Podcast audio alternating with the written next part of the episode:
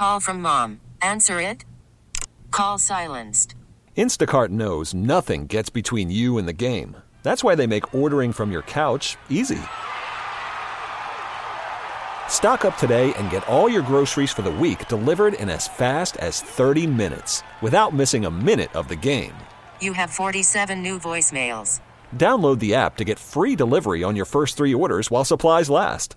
Minimum $10 per order. Additional terms apply. I'm Sandra, and I'm just the professional your small business was looking for. But you didn't hire me because you didn't use LinkedIn jobs. LinkedIn has professionals you can't find anywhere else, including those who aren't actively looking for a new job but might be open to the perfect role, like me. In a given month, over 70% of LinkedIn users don't visit other leading job sites. So if you're not looking on LinkedIn, you'll miss out on great candidates like Sandra. Start hiring professionals like a professional. Post your free job on LinkedIn.com slash recommend today. This episode is brought to you by Progressive Insurance. Whether you love true crime or comedy, celebrity interviews or news, you call the shots on what's in your podcast queue. And guess what? Now you can call them on your auto insurance too with the Name Your Price tool from Progressive. It works just the way it sounds. You tell Progressive how much you want to pay for car insurance, and they'll show you coverage options that fit your budget. Get your quote today at progressive.com to join the over 28 million drivers who trust Progressive. Progressive Casualty Insurance Company and Affiliates. Price and coverage match limited by state law. It's time now to go beyond the headlines and for the next two hours, go where every sports fan wants to go behind the scenes and into the practice facilities, locker rooms, coaches' offices, and press boxes to get the info before anyone else. This is the ESPN 1320 Insiders. Yeah, it is. Good morning, everybody. Hello. Hello. I'm Kyle. He's James. And we're gonna hang out with you until noon, and then D'Lo and KC will come in and do a do a real radio show. Okay. This is an exciting day, though. I want to. Uh, we'll, we'll talk Kings. I, I there's man. I have so much to get to that is directly like James doing stuff, Oh. and it's not Kings related. Jake, you of course are the Kings guy. The Kings Beat. Kingsbeat.com. Subscribe today and down download the Kings Beat podcast wherever you get your podcast. But you have done two things for me. You have given me two gifts. and it's really, really nice of you to do these things for me. Um, the first thing happened last night. I was sitting there and I was doing one of my various additional uh, responsibilities, media responsibilities, Niners Wire, Candlestick Chronicles, whatever I was doing. Okay. And I get a text from you that says, I am watching the NFL Combine. And I got to tell you, and then you said, which is just great, which is just like, hey, watching the Combine, getting dialed in. Love that for you. Love that for me. Love that for the show. And then you said, my favorite words that as a producer, a host could say to me, as a host, the co host could say to me. You said, I have thoughts. and, buddy, I cannot wait to get your NFL Combine thoughts right now. Okay, so let me set the stage. Let me set the stage. Stage. I'm so fired up. I ended up going to Bennett's, uh, but the new Bennett's location off of Lone Tree. Shout out to Bennett's. Shout out to Brian Bennett who came over and hung out and, and said hi. Uh, so again, Bennett's, you might want to sponsor the show. We love Bennett's. We were there. Maybe a segment?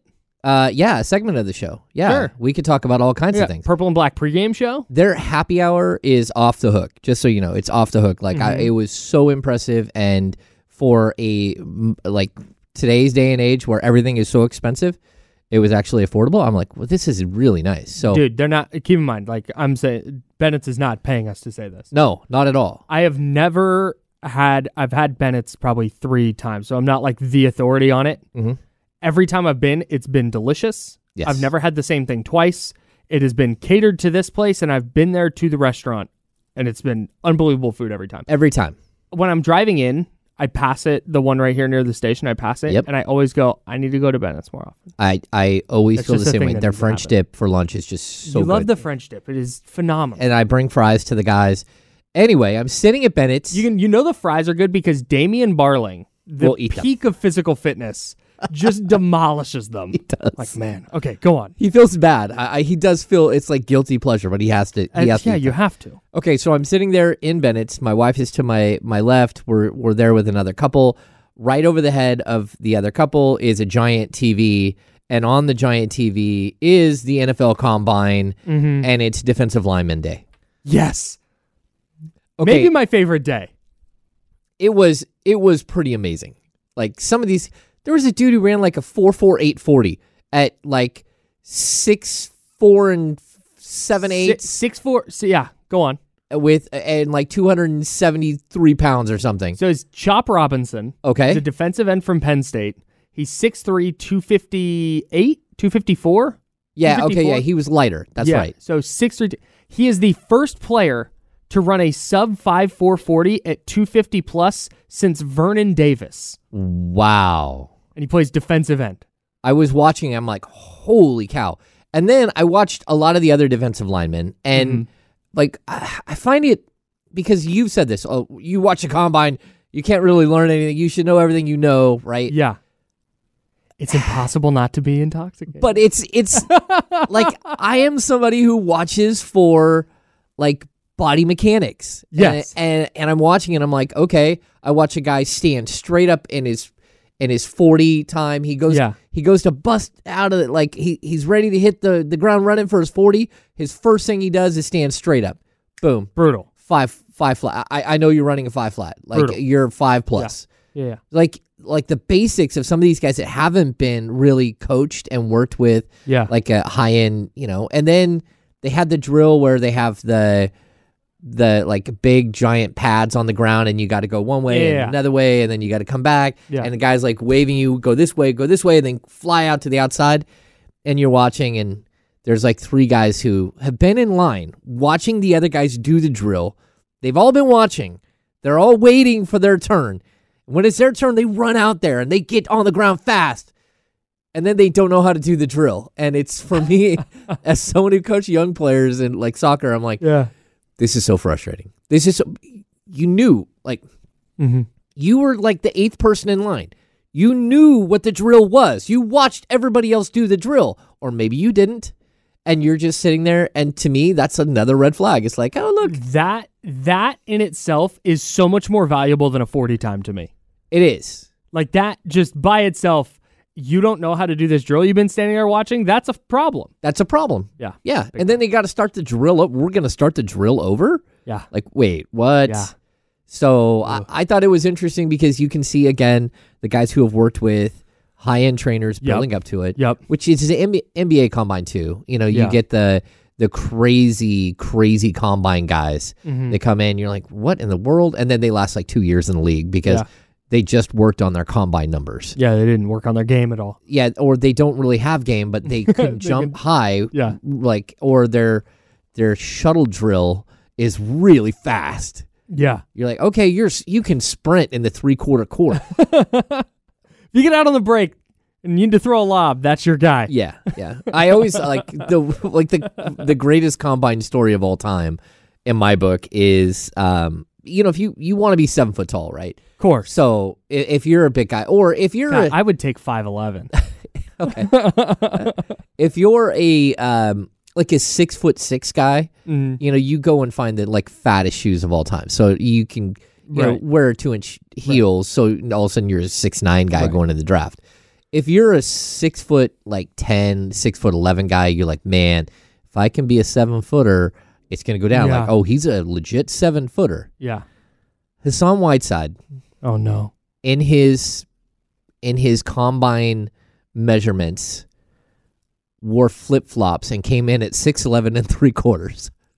And to me, that is everything you ever needed to know about Hassan Whiteside. Everything. Everything. Six eleven and three quarters because he wore flip flops into the measurement room Instead of instead of a, cowboy boots. a, a shoe with a one inch heel or an inch and a quarter. Can you imagine how Hassan Whiteside's career would have gone if he measured in at like seven two? Yes. Yeah, and you know, okay, and, and in that draft, That's uh, so tough. he has a seven foot nine wingspan, God. and the it's him and Cousins. Cousins had a seven eight wingspan, Yeah. but two guys that are totally built different. Yeah, Mm-hmm. the whole thing was like it was crazy. And then watching Hassan gain 40 pounds in his first off season of sheer muscle. And he tells us that his dad was a defensive lineman for the Vikings, which I had no idea. And his dad played at like 290. You're like, oh, okay. Yoked. And then he would come over and flex in front of the the one way glass that he Yeah. thought nothing was behind, but it was really all the media standing there. Hilarious. He would go over and flex, and like you could tell he'd been working out. And uh, yeah, that was like that's one of many, or two of many, many Hassan Whiteside stories. I Some of them are not for air. That's a good summer show. Just the Hassan Whiteside show. or an off the yeah. I may have told some of these on off the records with the Kings Beat. Yeah, So it's Employee Appreciation Day here at Audacy. And you can tell because when you walk in, there's a sign hanging up that says, We appreciate you. It's like, thank you. yeah. I now know how Kenny and D'Lo feel. I know exactly because they do the midday, right? They do noon to four. And when you're in the midday, I did middays uh, my entire time at 95.7, three different shows, but I was uh, uh, at middays the, the entire way. And when you're in middays, you get hosed on things like Employee Appreciation Day because your show is the window that food is here and then food is gone. That's right. And by the time you get done, like they bring breakfast for everybody, and by the time you get done, you go and there's like half a soggy waffle and It's some. very picked through. it is very bad, and then the fruit that nobody wants. The It's- fruit that that's nobody it. wants, and then the the small pieces of scrambled eggs. The- Yes. the, little ones that fall off Ye- to the side, not yes. the not the regular size stuff. Yeah, that you straight. Yeah, you that you cannot. that you Yeah. can't really pick up with a plastic fork. Right. You're like, this is miserable. So it's Employee Appreciation Day today, so they brought breakfast for everybody, and it was supposed to get here like ten minutes before the show starts, and that's what happened last time when they they all the managers cooked for us. Oh yeah, It was really cool. Yeah. And you went in and you told them what you wanted and you sat down and they brought it to you. It's like a restaurant. And that was 10 minutes before the show. We got our stuff and we were able- to eat it like during the show, kind of throughout the show. Yep. Uh, today, naturally, right as the show starts, I see them walk in with the food and it's all sitting there and people just going to town right now. I'm crossing my fingers for a croissant. Okay. If there's a croissant left, I'll be thrilled. We might have to have you run out and for us Oh, that's break. that's happening. I'll run out there. I'll do a quick run through. Then you can run out there and do, or we can go vice versa. I don't really feel appreciated because normally, like I typically, I will go and get food for Damian and Kenny, Yeah, or for right. Jesse. Nobody seems to be Nobody. appreciating us, even though we are the the vibes guy. Who This is- we are Donut Friday incarnate. we have provided so much food for everybody here, Oh yeah, and not a single person. Hey, you guys want anything? You can stand in the window right here. You don't even have to come into any studios. You can be like, "Hey, do you want? You guys want food? Hey, you want to eat? You want to eat?" Like, yeah, I would love to. no, No, Kyle. they, but I they did, break it ten. They break it thirteen. We're good. I did get uh, my thirty Audacy points this morning. I did too. I, I'm, I'm so ex- I'm halfway to an Audacy backpack. I'm so excited. I want Kyle to get the clear fanny pack, the plastic clear fanny pack. but you should just get the backpack. The, so the thing with the cl- plastic clear fanny pack is I'm a weirdo. I know how to use it. I'd be like, this. Has Oh, I know this you- Is, This is practical.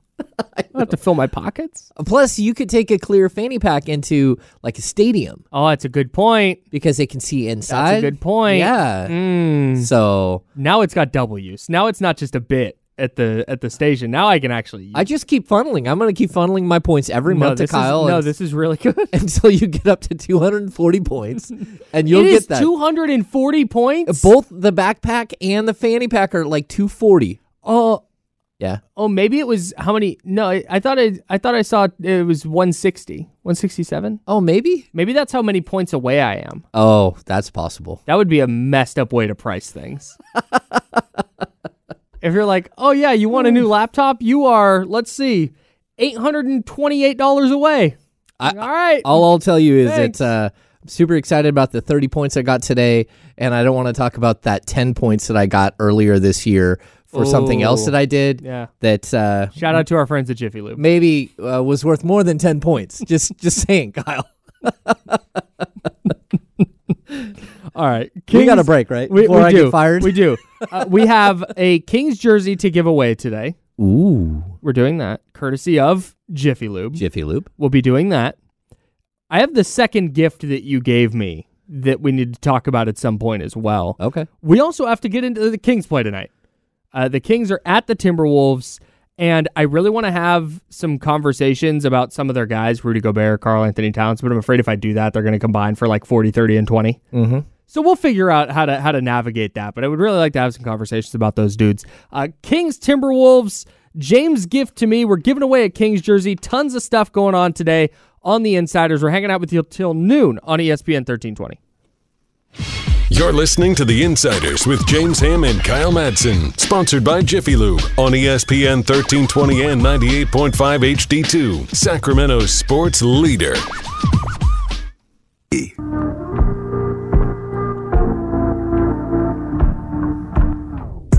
Now, back to The Insiders with James Ham and Kyle Madsen, brought to you by Jiffy Lube on ESPN 1320.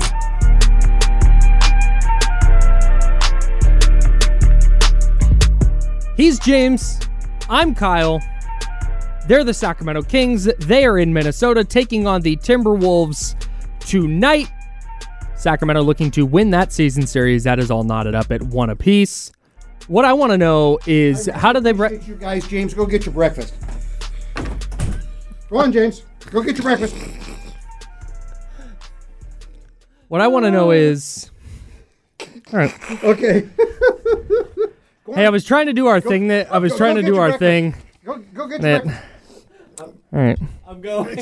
We're feeling very appreciated now. Thank you, Charlie. This is so great. Uh, Charlie uh, Maloney, everybody, if you want to check him out, youtube.com slash ESPN 1320, twitch.tv slash ESPN 1320. Is this your debut on the stream? Uh, I on believe- our show, it definitely Yes, is. yes, it is. Yeah, Yes, on the is. stream. Yeah. Uh, how's it going, man? yeah. Hey, Did you get some Cracker Barrel? Uh, not yet. I will. I will. Oh, I mean, why don't, no, I appreciate you. You go. no, no, no, no, Doesn't no. work? I, I, got, I, I've got like two hours to graze, so it's not an issue, Uh, have you been to Cracker Barrel before? dude. I grew up in Ohio. That's what I. Okay, so that's what I was going to ask. I guess my, my phrasing should have been: How many times have you been to Cracker Barrel? I, I, I almost almost as many days as I've been alive. Okay, so I mean, if I stopped going to Cracker Barrel, the the, the corporation would collapse because because here's the deal. Keeping I, them open. I, I go to Cracker Barrel with my mm-hmm. wife, and the and she, she eats very quickly there, and then mm-hmm. goes to the goes to shop in the gift store. And Oh, I love the gift I, I quietly get to just go to ESPN and to Fox Sports and to sports to uh, sports.yahoo and so you and your wife go on a date to hang out alone. exactly. That is remarkable. Where's my applause? That is a great. I mean, come on. And then and then That's a great vibe. I love that. and then afterwards we jump in the car and a lot of times we go to a movie or we'll go pick up uh, cheesecake at the cheesecake factory or something I'm like taking that. notes. So this is yeah. great. And and we you know I mean it must be working because we're coming up on our 46th anniversary this year. so- Wow! Holy smoke! I'm uh, my wife and I right there. We're coming up on two. Okay. So, well, hey yeah. man, you, you, you, you're, you're, the locomotive is well picking on up our steam. way. Well on our way. Uh, Cracker Barrel dates apparently the uh, apparently the new move. Yep. It, All right. it is good. Charlie sitting in for James. It's Employee Appreciation Day, so James is out picking up his breakfast. It looks like he got a loaded plate. I love that. I love that for him. I didn't bring lunch today, so I'm really glad that there's. I forgot there was breakfast. I didn't bring lunch because I got a jet like pretty quick after the show. FYI. Um, Well, see, and I didn't have my bagel this morning because it's donut day. oh yeah. And so I'm listening to you guys coming in, and then I hear it's breakfast day, and I'm going, Yeah. but then I hear that you guys aren't yeah, no getting donuts. breakfast. And so I'm going, no, no, no, no. Can't stand for So, that. so there we go. If you need refills, flag me Yeah, down. Charlie and we'll get you- Bacon. Go get yourself something to eat. I and, will. uh, All We definitely appreciate See you. you later. Thanks, Charlie. He's the best. There he goes. Charlie Maloney, everybody. Second day in a row. We're going to have to start paying him if he comes on a third day. Uh oh. What'd you get? Oh, he just took my phone. Hang on. That's hilarious. Charlie's going to start breaking Kings news. Charlie, come back. He's got James' phone. James is the kind of person who's plugged in that when his phone disappears, it's a problem. Like it's a real problem. It could be an issue if, if the wrong person gets a hold of James's phone.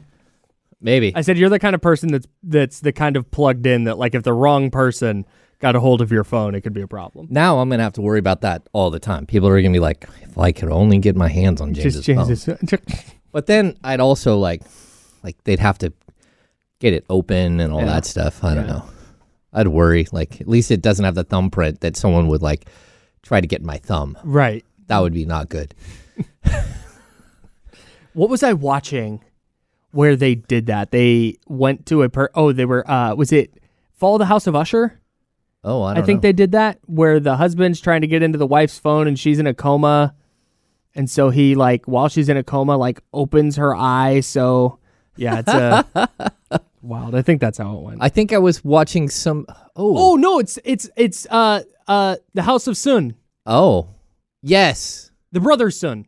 yeah, the brother's stone. Yeah, Yes. that's they're going through all the thumbs. Yes. there And were she- a lot of extra thumbs. Yeah, the the agent goes and gets the thumb to get into the phone. That's exactly what it was. Although I feel like it happened in Fall of the House of Usher too. The Brothers Sun, very very good show. there is uh, out out in there, there. There's probably 14 pounds of bacon.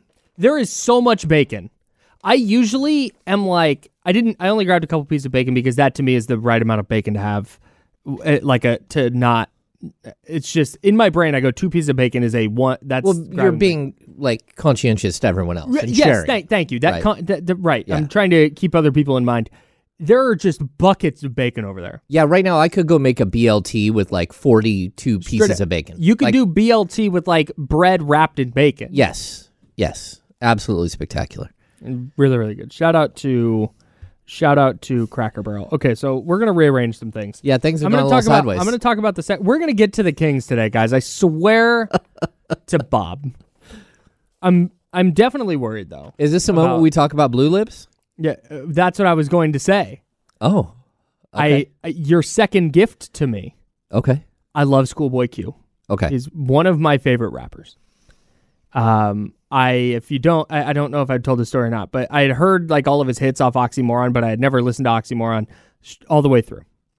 And I finally decided to do that one day and was just blown away because it's a great album. And then a- a short while later, Blank Face came out, his second album, and loved Blank Face. I still do. It's it's it's an all timer for me. Well, then he had another album come out called Crash Talk, and Crash Talk is like way out of left field.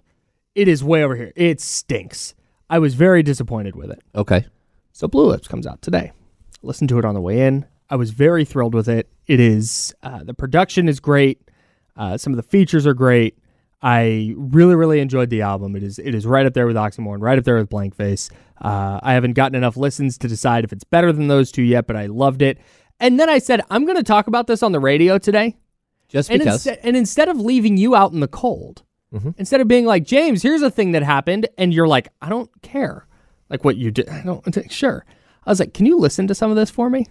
I would Okay. love, I would love it if you would listen to this, and I just want your your thoughts, opinions, and you got, I think you said six songs in. You listened to it on the way in. I did. I got six songs in. Thoughts? Um. Okay, so uh, Blueslides Yep, I enjoyed, yep. That's And- a and- more upbeat one. and I think it's Lovebirds, and those are the two that he uses other music, like Yeah, like samples. yeah, of older music, Mhm. and then and then starts doing his stuff. Yeah, I was down with those, and I, I thought they're like really cool, and and I like the arrangement, and I thought it was creative. The rest of it is tough because I don't listen to that type of music, yes. and I can't get past the N word every two seconds. Sure. Some that's something language, yeah. like, I- and I'm so outside of that, like I don't know, like uh, I I enjoyed like the beats and like sort of, like the arrangement and Mhm. stuff, but I preferred the other stuff where he was just kind of riffing without Yeah, yeah. going there the whole time. Sure. That's Yeah. understandable. Yeah. My wife's the same way with music. And that's why so I ordered Blue Lips on vinyl. I just pre-ordered it. I took a Oh, leap yeah. of faith that it'd be better than Crash Talk and um I don't that's one it's I have a couple like that where I can't I I just don't play those when she because she's the same way. She's like, I just it's not my bag. Yeah. That's fine. And it's not like you can skip when you got vinyl. Right. You gotta like you're literally just- like pick up the needle and it, move You're just letting it rip. yeah. I'm glad I, I thank you. I know it I I I had a very strong feeling it wasn't going to be your favorite thing, but I appreciate that you listened so Oh, we could we could discuss it on the radio. I had a really short drive into work today. Yeah, Yeah. we stayed Oh, down that's here. right. We stayed down here in Rocklin, so it was only was that like to stay out of the inclement weather? Well, we didn't want to go back late, Sure. you know, and and drive through maybe what could be bad weather. I don't know. I, like the the boys. Well, my my youngest had school today, so it's not Oh. like it snowed enough that that they're going to have a problem. I, I don't know what the weather looks like right now at home, but uh, yeah, All right. We'll have Kings Timberwolves next, I swear. you swear. I promise. Uh, okay. That's what's going to happen next. Charlie will barge in again, or or someone will. something something like that. Something like that's going to happen. Uh, we will talk about the Kings. We will talk about the Timberwolves, and we have to at some point talk about Rudy Gobert and Karl-Anthony Towns because I feel like they're pretty polarizing players in a different way. Like we talked about Jamal Murray the other day, and and KAT and and Gobert are different, polarizing in different ways than Jamal Murray. Like I think everybody is consensus is Jamal Murray is really good, but he gets rated higher on things like NBA rankings because of how he does in the playoffs. Mm-hmm. With Towns and Gobert, I have questions about them as pieces of like a title team. And that's where that's kind of what I want to dig into, but I'm scared to do that.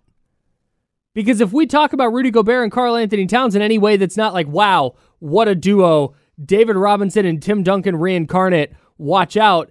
If we don't if we do anything below that, they're gonna torch the Kings tonight for 60 combined points. No, totally.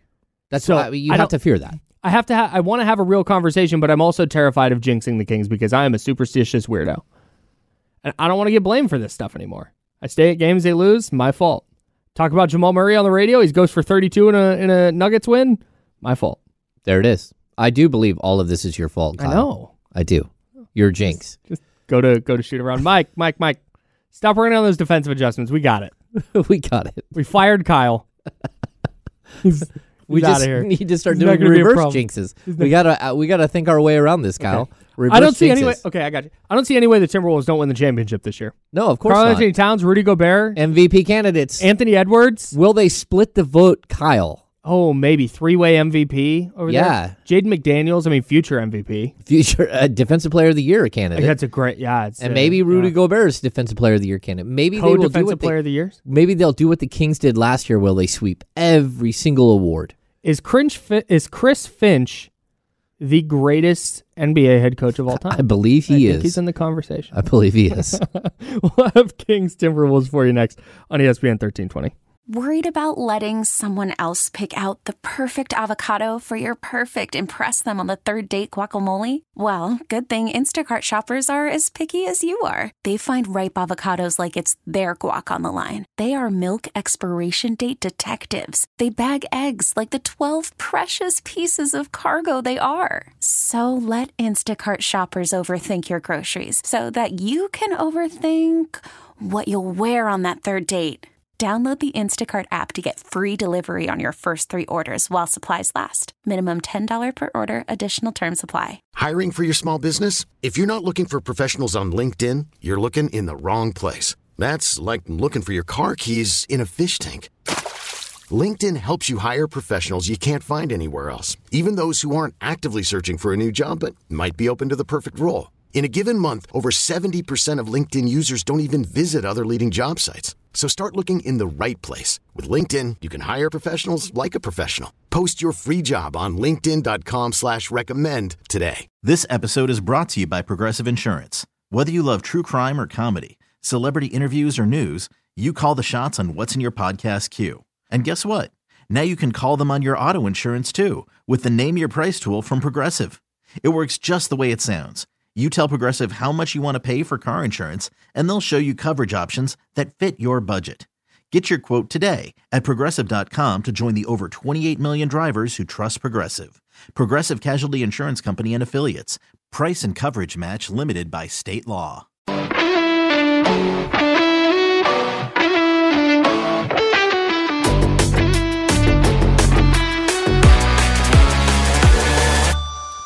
All right, he's James. I'm Kyle. And we're going to do a radio show about the Sacramento Kings and the Minnesota Timberwolves. That game takes place tonight in Minnesota. The Kings looking to win that season series. Uh, they've split the first two. The Kings won their first game back in Minnesota uh, to to cap a long road trip. One of their most impressive wins of the year. They went in uh, to Minnesota and won that one 124 to 111. Uh, De'Aaron Fox had a huge night that night 36 points, 7 boards, 12 assists, Sacramento shot 17 of 35 from beyond the arc. The bench combined for 45 points in that one. Kessler Edwards added 10, and Timberwolves just 25 points off the bench. Is that something the Kings can even replicate at this point? Like that game feels like a million years ago. That's an interesting question, Kyle, because I'm not sure that they can. This this doesn't feel like that team anymore. Um, the offense just isn't flowing and running like it was. Uh, but then again, this team has been that way the whole season, where it's they're so hot and cold. You have no idea when they're going to turn it on, when they're going to be like a world beater, and when they're not. And Yeah. that was part of the end season tournament. That first game, they did lose the next matchup against Minnesota. Um, you know, one ten and ninety eight. I think there's something about Minnesota that we always bring up. It's this long, athletic. You know, the Kings are they really struggle with that type of team. But I kind of there there's a certain thing about Minnesota that I, I disagree with a little bit when it comes to all that. Okay. They're long, they're athletic, but they're not physical. And so, you know, they Karl-Anthony Towns can be like he can drop 30 on you with no problem. But a lot of times it feels like it's a soft 30 Yeah. you know, and Rudy Gobert, you know, he does battle uh, Domantas Sabonis, but same time, Domantas Sabonis seems to be just fine playing against them, and they hmm. they have length and athleticism that matters, but they also just don't have that physicality that you you fear, and that's why I I don't believe that Minnesota is probably going to be a high end playoff team once they get there Yeah. they just aren't quite there as a team yet. And some of the pieces that they rely on heavily aren't there as players and, and probably won't be there as players.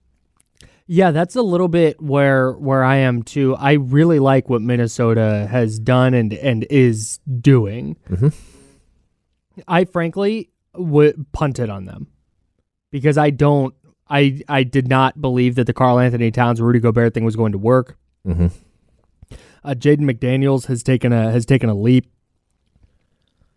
Excuse me. Um, and and Anthony Edwards is is awesome, but I mean to what to what end, right? But Yeah. he looks to be trending in the direction of being a a one A type of player where he can be the number one on a title team. But to your point, we talk about this with the Kings a lot, right? They need some dogs, man. Mm-hmm. They need somebody who's going to set that tone physically, whether it's offensively, whether it's defensively. Like Jalen Brunson with the Knicks is not a super physical, awesome defender, but offensively, you're going to feel him. Like he's going to be, he's going to be physical in that way. He's going to attack, and and you're.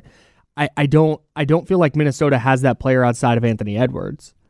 And Ant is, is that's that's great, but when so much of your foundation is Rudy Gobert and Karl-Anthony Towns, is these two bigs that I don't going into a playoff series, I don't fear them. I don't I don't fear that Karl-Anthony Towns and Rudy Gobert are going to be awesome for seven games. I- just-. I think you know that they're going to put up numbers, but Sure. you don't know what that how big of an impact that's going to have. Mm-hmm. So, what I I will point out that the two games this season, the Kings when they beat Minnesota in Minnesota, Jaden McDaniels play uh, did not play, Mhm. and then when Minnesota beat the Kings in Sacramento, Jaden McDaniels did play, and McDaniels is a sneaky crucial piece to what they're doing. yeah, So he he put up 20 points, four steals, uh, five rebounds against the Kings, and he played almost 41 minutes. jeez, The difference between them with him and without is that if if he's out on the court and he's defending De'Aaron Fox, that's a really really long crazy athlete that that causes problems. And uh, I think that Fox can figure it out, but you know again. He, he wasn't great against them in the second game. He scored 27 points, but again, it was during a time where that's what he's doing every game. Uh, but he turned the ball over three times. He just wasn't as impactful. And we don't know if Fox is going to play or not tonight because of injury. But at the same time, if if Fox isn't there, McDaniel's is now going to be free to roam and probably defend Keegan Murray. yeah, And then life becomes really difficult for the Kings. Yeah. So, yeah, and that's with no De'Aaron Fox. Keegan has to be the guy. oh no, He totally. has to be next up, and we we saw that against Denver. Early on, Keegan was the guy who was stepping up, and then he didn't. If if you're not getting, and this is where this is where the Timberwolves become really dangerous, is if you're not providing any offensive punch, they they they're not a great offensive team, but they are good enough that if you're not if you're not putting pressure on them on that side on that side of the ball, they're just going to eat you alive. And that's where my worry comes in for Sacramento. Is man, De'Aaron Fox not on the court. We know it's not Davion Mitchell. We know it's not Keon Ellis. It's going to be Malik Monk at you know when when he is on the floor. Mm-hmm. But outside of that, I don't have enough faith in in Keegan Murray that when presented with that kind of challenge, he's going to be like, "Yep, all right, here we go. I'm stepping up to this. I am going to be the dude tonight." No De'Aaron here. Fine, it's the Keegan Murray show. I don't. I haven't. I haven't seen that. I, maybe he will be, and maybe we see it tonight. But I don't. I don't have. Even if De'Aaron was on the floor, you want to see more of that from Keegan. I just we we haven't seen it yet to where I'm going. Yeah, hey, they'll be they'll be fine. That's a challenge that he's going to step up to. Well, and Kyle, this is the important aspect that I think that people need to understand. If Keegan Murray does become that player, let's say that Fox does play tonight, mm-hmm.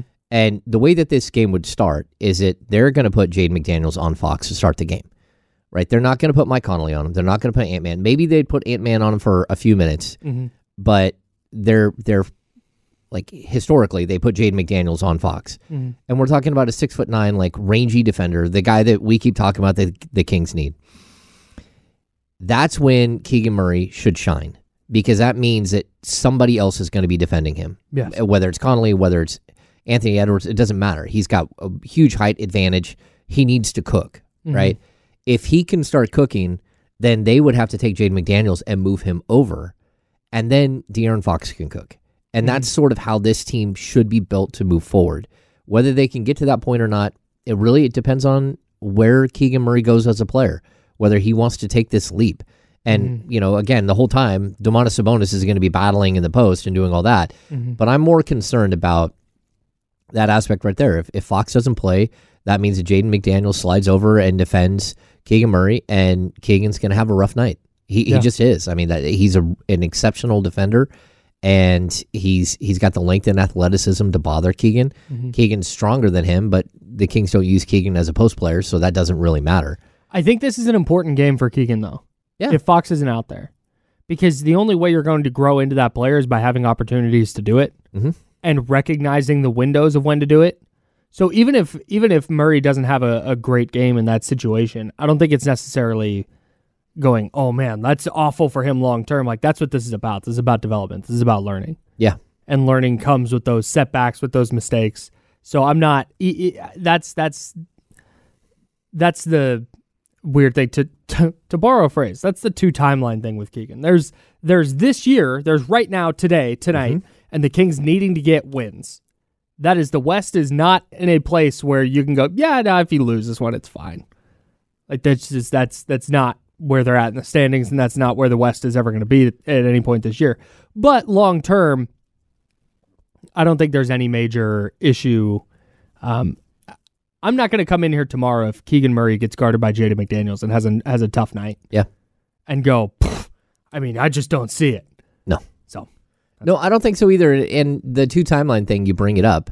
Like, look, I think that I I'm I hate that that's become like a joke no, but because it's a valuable, like a useful thing. yeah, but I'm of the opinion that this is a moment where the Kings have to have to combine the two timelines. Mm-hmm. Like they have to have Keegan Murray be that player, and they have to be that team at the same mm-hmm. time. Mm-hmm. We're we're not looking at three years down the road. Mm-hmm. Keegan Murray came out as a 22 year old, 21 going on 22. You know, he, he's not a baby. Yeah. he needs to be treated with you know the idea that he's a year and a half in and he knows the game and it's time for him to start playing up to the potential and that doesn't mean every night but it does mean that he needs to start being that player and showing us that that's who, that's who he's going to be Yeah. Totally. and if he can't get there That's a fair point. that's okay but that just means that you need to adjust accordingly during the offseason and over the next couple of years as you you're building out your team i do think he is that player though Yeah. Yeah, I, I, I think he gets there too.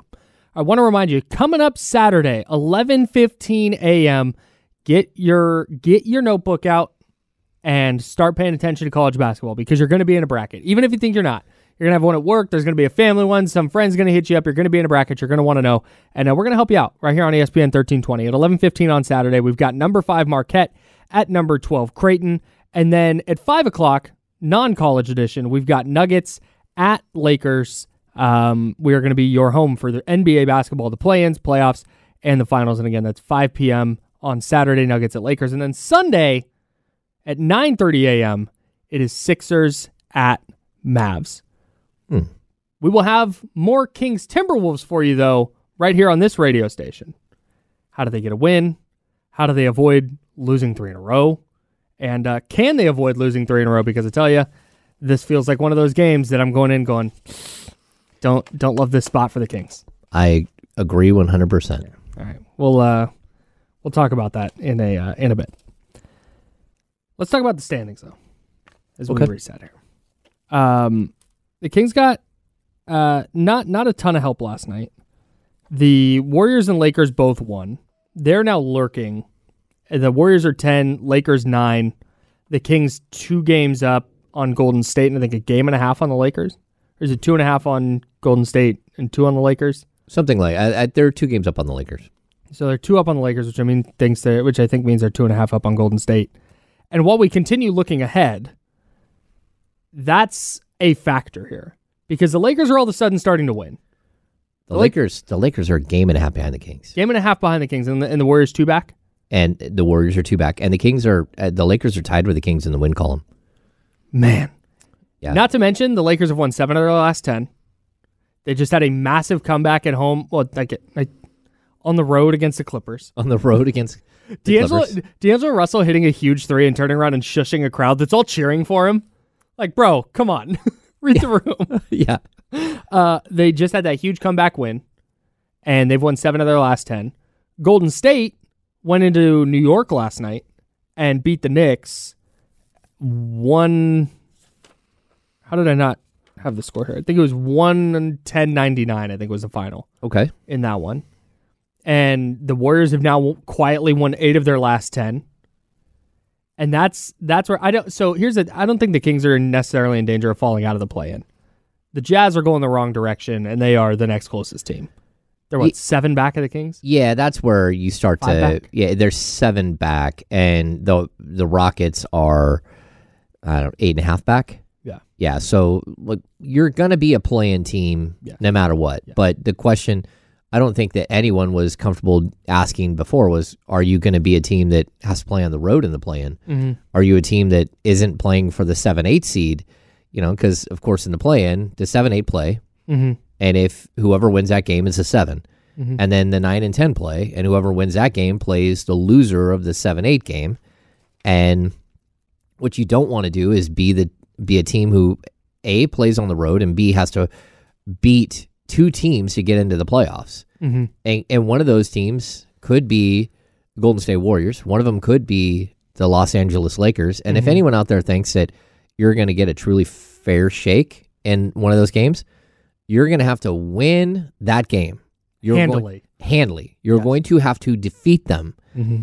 because that's a league. Mm-hmm. And number one, Steph is going to dominate and take over, or what we saw from LeBron James, 19 points in the fourth quarter against against Kawhi Leonard and the Clippers. Yeah. Like that's no joke. When that guy wants to make the playoffs or wants to win a play-in game, you're in some trouble. Yes. So Even at 39 years old. yeah, the Kings have to figure things out. And I, we talked about this five game set here a lot.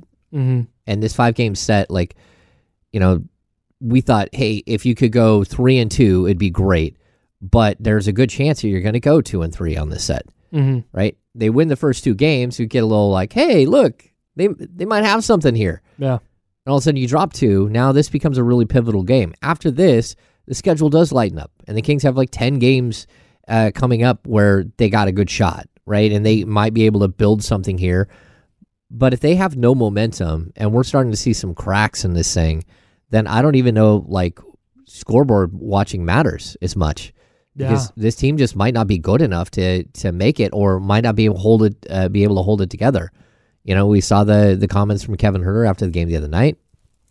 Uh, you know, not great. Mm-hmm. Um, you know, I, I get it. A player wants to play, but you also have to look at the the game and how a player played. And, yeah. yeah, and I, and I mean he finishes with like 18 minutes, and if if they were competitive at all, he would have played 12 minutes in the fourth quarter or or, or 10 minutes in the fourth quarter. Right. But they weren't, Kyle. And they were a minus 20 in his 18 minutes. Yeah, and then it got worse. It wasn't like he was tearing it up and they left him on the bench while Yeah. the while they got cooked. Like that, wa- that wasn't the case at all. yeah, That'll it- be interesting to see how he re- responds tonight. No, I totally agree, but it plays into this larger question about can the Kings fend off the Lakers and the Warriors and, and can they can they find a way to move up above Dallas? You got two more games against Dallas. That's where you can really start to, you know, try to get out of the 7-8 and get into that next step which is the the 5-6 and you know, you're only a game a game behind the Pelicans for uh for six. Right. It's not like super dire Yeah. looking ahead. That that's not that that's a little bit where my point with bringing up the Warriors and the Lakers is not like wow the Kings are going to fall back. Look at this. Yeah. It's just hey we've been looking so far ahead that very quietly as the Kings have scuffled a little bit here. You have these two teams that were behind them that are now playing really well, and now that's just another thing we have to worry about. While Yes. also continuing, how are the Mavs doing? How are the Pels doing? How are the Suns doing? Exactly. Because they're right there. yeah it, this is it's becoming a it was a group of four and it and it's all of a sudden like table for 6 Mm-hmm. A- and that's a little uncomfortable Eh, that should be really if you're the kings that should be really really uncomfortable that um, all of a sudden that that group that was separated by Mm-hmm. you know was like your group and then another group that was three or four games back now five through ten is separated by three and a half games Yeah. and that's crazy But at the same time, not to just to kind of zoom out, Mhm. they're also, and you mentioned this five game stretch where we're going, you got to go, you got to go three and two. But immediately after this stretch, things lighten up a lot yeah a lot for Sacramento. And they're in a place standings wise where if you go win six, seven in a row, not even asking for a crazy long win streak, but put together six, seven wins in a row against not top end competition, and all of a sudden you're very firmly in that spot where maybe you're not maybe you're not up at the the four or the five, but like comfortably in four or five, but you're comfortably clear of the bottom of the play in yes and potentially comfortably clear of the the play in entirely with 15 games to go. Yeah, that should be the key. And I mean, we keep bringing this up, but making the playoffs is a big deal. And mm-hmm. so the way that standings go is if you make, if the Kings make the play in but lose, they become a lottery team and they keep their pick, Which is bad. which is very bad. Yes. This is not a good draft, but it also ties up your 2025, 26, and 27 picks again. mm-hmm. and now you're you're worried about what that means, what you can trade this offseason. If uh but if they let's say they make the play in but they lose in the play in, that's what happens. You become a lottery team. So that's where the standings are kind of weird. If a team comes up through the play in and becomes like last year, like the Lakers were they become an eight seed, but were not the eight seed going in, and they actually earned their way into the play in. Mm-hmm. Same thing with Miami Heat, right? Miami Heat were like a nine seed. They had to play the nine. They had to play both play-in games. They oh no no they were a seven eight. They lost uh, to Atlanta and then had to play the the nine ten. If they would have lost again, they're out and they become a lottery team. So yeah, this is a it's a big deal because it really does gum up And all of your future your future draft picks and stuff. And it's counterintuitive, right? Because typically you're, you're like, you want to keep your pick. Yeah. But for the Kings, if they if the pick conveys this year, if they make the playoffs, the Hawks get the Kings pick. Mhm. So the Kings don't have a first rounder this year. But it allows them to then trade 25, 26, 27. Yeah, so if you give away your 2024, Right. you have no uh, picks owed going forward. Yes. So starting Jan- on July 1st, you have your 2025, your 2026, 27, 28, 29, 30, and 31. You have access Seven years. to seven years worth of picks. You can trade every other pick, which means you would have access to at least four picks a- and then pick swaps and other things. Yeah. So this comes into play if there becomes a, a really good star player Yes. and you want to go out and trade for that star player. It also like you don't want to take a step back. If you're building something here as a franchise, yeah. you don't want to run it back and have run it back mean you went out there and you regressed and you didn't make the playoffs. That'd be really tough. Yeah. That'd be re- I I would still be I, I would still be like, you it, even if that happens, you you're still sitting here with a foundation of Domantas Sabonis, De'Aaron Fox, and conceivably Keegan Murray. Mhm. And that's a good okay, that's a good starting point. But now all of a sudden, if it's if you're looking at the end of this year and you're going, that's it, there needs to be an entire roster put around this group Yeah. that's where it gets really dicey because now you're not a hey a move or two away and we're we're we're in their championship contender now it's like hey we're four or five moves away and you've got Domantas Sabonis and De'Aaron Fox entering their late 20s Yeah.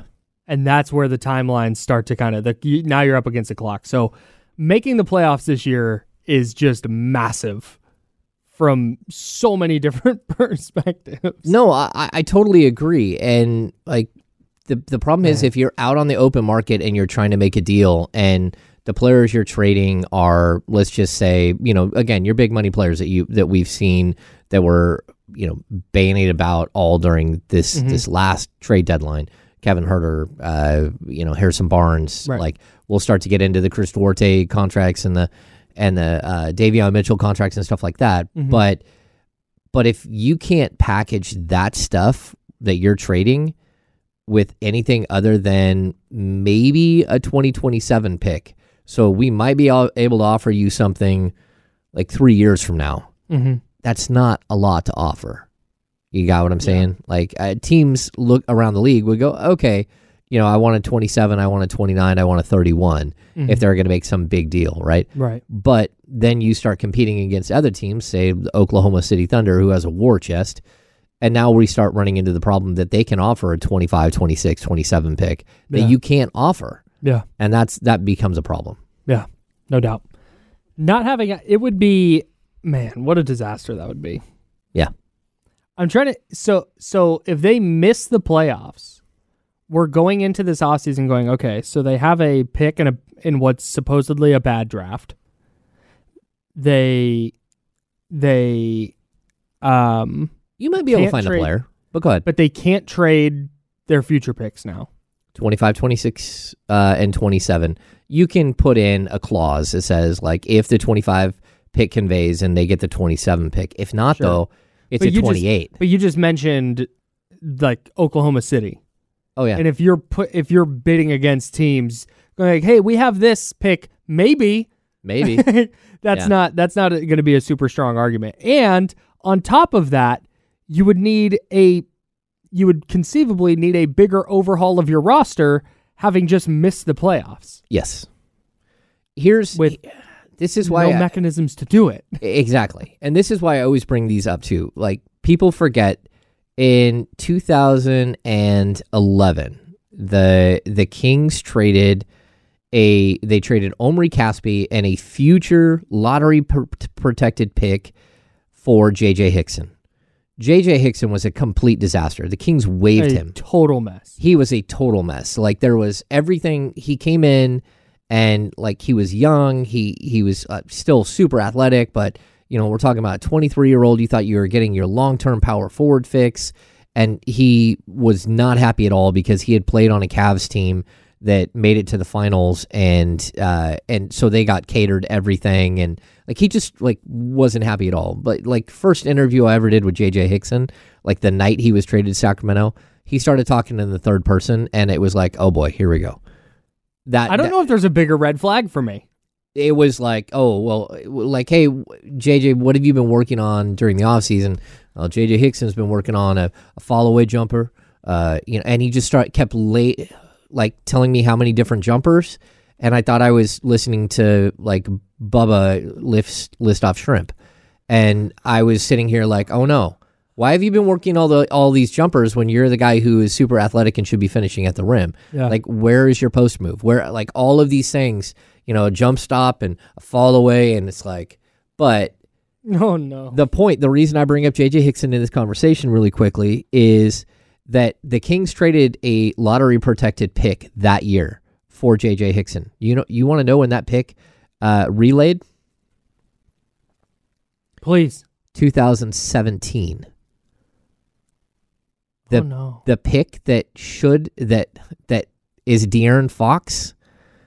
When the Kings traded in 2016-17, they traded DeMarcus Cousins. Right. right at the deadline and they fell out of the playoffs. Mhm. That pick, the Kings were in the playoff picture. It was a top 10 protected pick from the JJ Hickson trade in 2011. And every year God. the Kings had not relayed the pick. When they traded DeMarcus, they fell out of the playoffs and moved up to the 8 spot.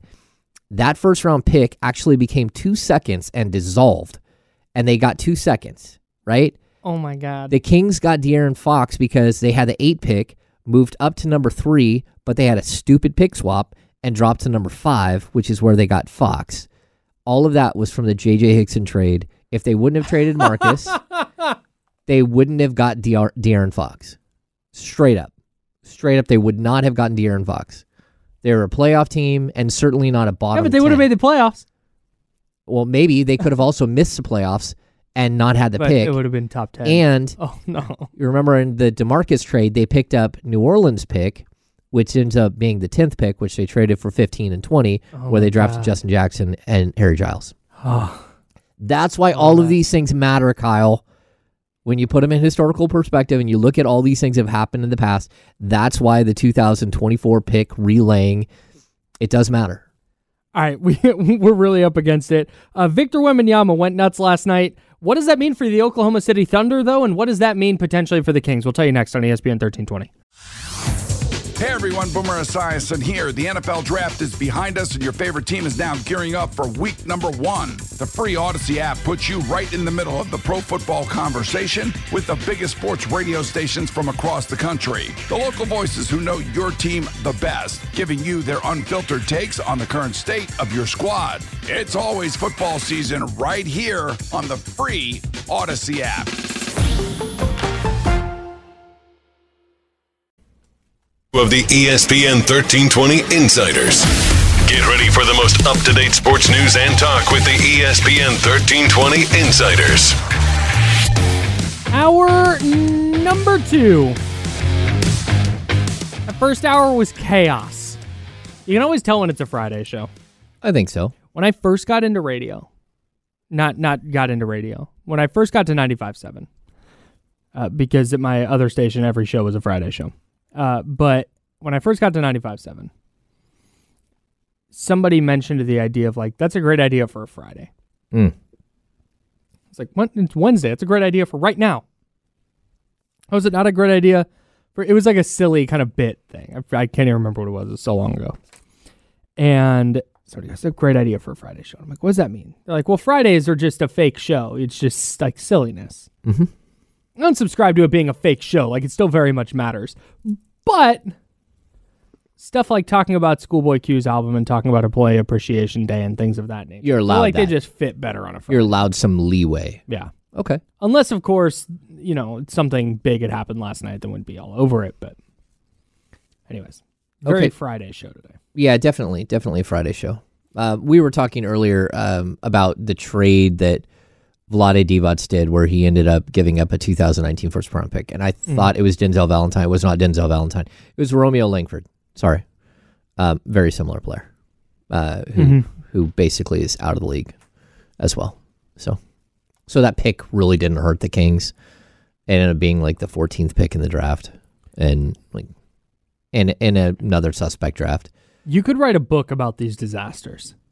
Oh yeah, I, I yeah It feels like a, you know, do you remember Goosebumps? yeah. Oh, you were you? Well, I have- you- I have kids. okay. And they were the like choose your own adventure stories. Yeah. Where you'd read and it'd be like, you get to the forest, turn to page 19 to walk into the forest, turn to page 46 to go home. You know, whatever. See, choose your own adventures. I I lo- I grew up with like those were my books. Okay. So I, I right, choose your own adventure I guess goes beyond Goosebumps. That's just how I remember them. But that's how I feel like you could do a King's version of that. Oh, like Oh, yeah, the what like, if? do you want to do this Do you want to do this pick swap? Then turn to page 18. I could. Do you do, want to keep Nick Stauskas? Turn to page 14. I I could also do like the Marvel what if. What if? oh, that'd be good. What if the Sacramento Kings didn't draft Thomas Robinson and selected Damian Lillard Oh, with the fifth pick in the 2012 NBA draft? yikes. What if? What if they drafted CJ McCollum instead of Ben McLemore, 2013? Oof. What if they would have listened to Geoff Petrie and drafted Giannis Antetokounmpo Oof. with the number seven pick, or moved back and got more things and drafted Giannis in 2013 NBA draft? What if they There's didn't fire Mike Brown?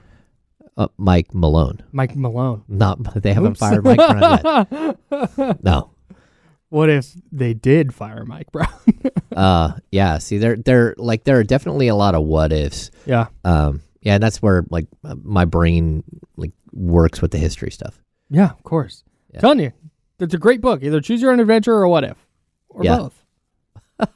choose your own adventure. Like just restart the Kings at like 06, 07 Yeah. And just start to do a choose your own adventure of what ifs. Yeah. I mean, I could uh, what if they they let the Kings move to Anaheim? Okay, that's too far. Just saying. That's just where the book ends. Turn to the last page, sicko.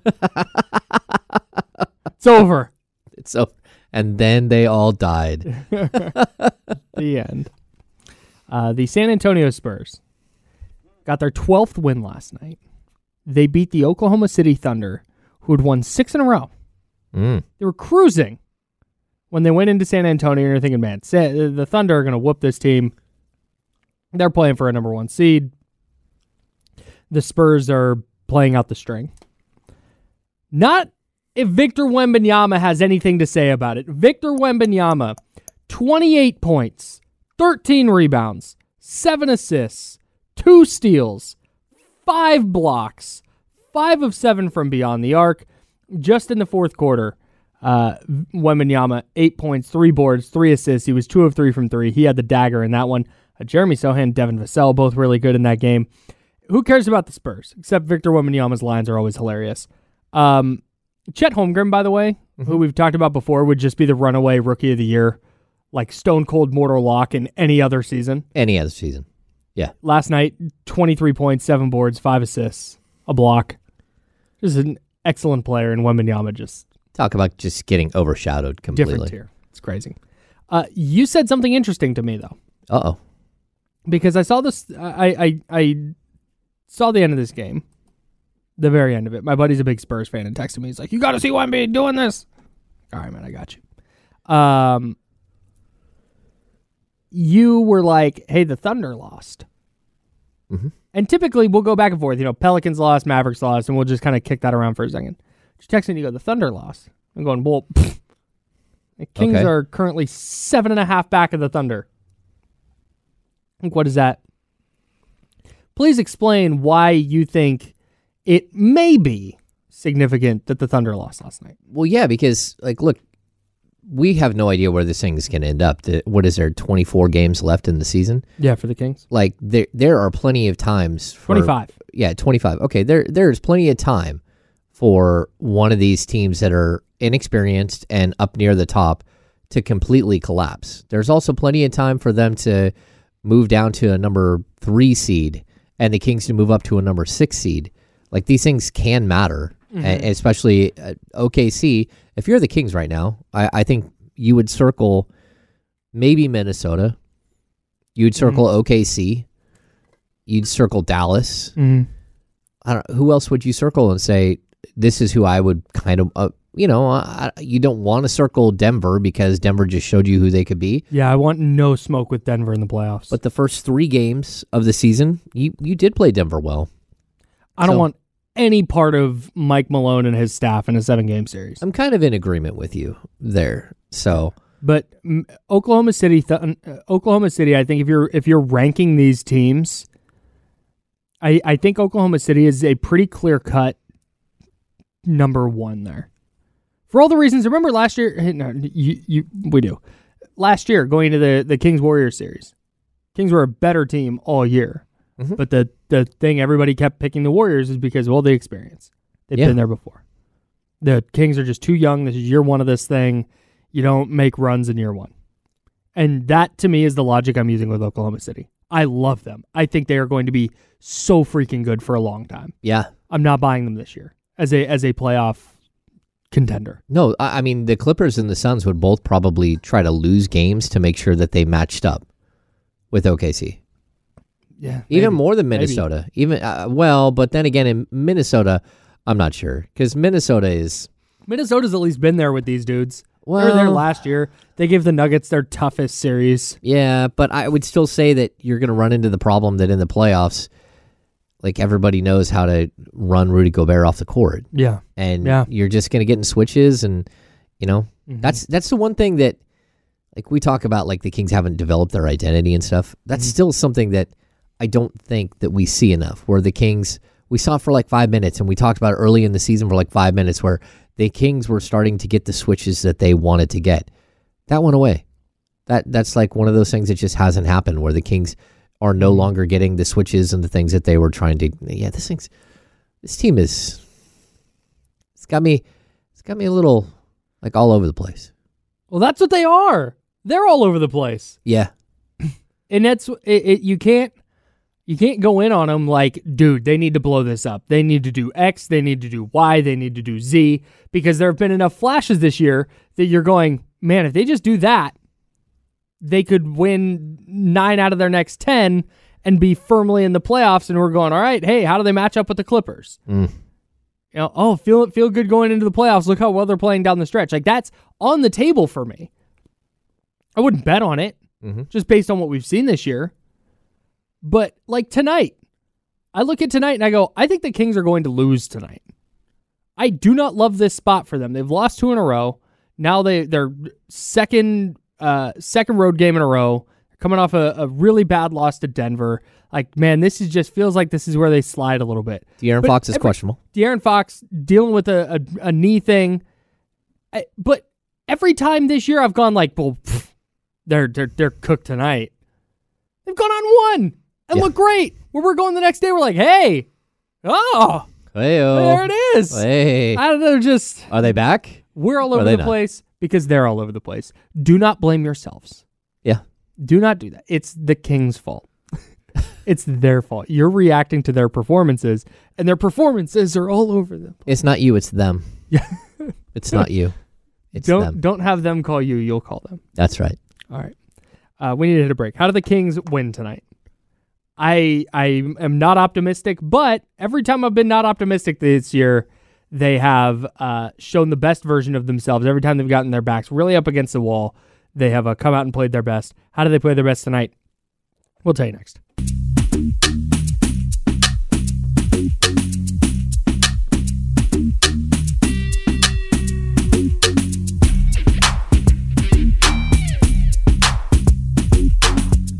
All right, we're back in here. Kings, Timberwolves, tonight. He is James Ham, owner, owner of the Kings beat, Of course. owner, operator. operator, staff writer, executive editor, editor in chief, intern, Host, host of the podcast. host hosts the podcast. Uh, subscribe to the Kings Beat at thekingsbeat.com. You can also subscribe to the Kings Beat podcast, which is James, uh, uh, Sean, uh, Sean, Cunningham. Cunningham. I wanted to say Scott Cunningham. I don't know who that is, but Sean Okay. Cunningham and Brendan Nunez. Uh, they do a great job, so make sure to check that out. But uh, since we're here, let's talk Kings Timberwolves right now on this program. Hmm. How's that sound? I'm in. Um, keys to victory tonight for the Sacramento Kings as they look to win their season series against the Timberwolves.